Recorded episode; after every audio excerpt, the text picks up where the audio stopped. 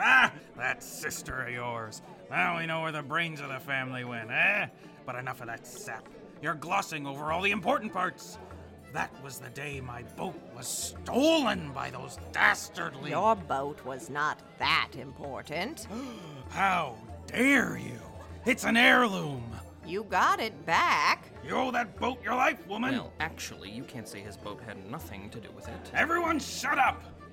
Now, the only reason I paid for the first round is so I could tell my story first. Every year I go last, and I won't have it. I'm putting my foot down. That's your fist. Shut up. Cradle your drinks and listen up, because this is the tale of how I lost my precious Gertrude. Welcome to The Tale of Hunter's Bay, an original audio drama set in the world of the Blackwood.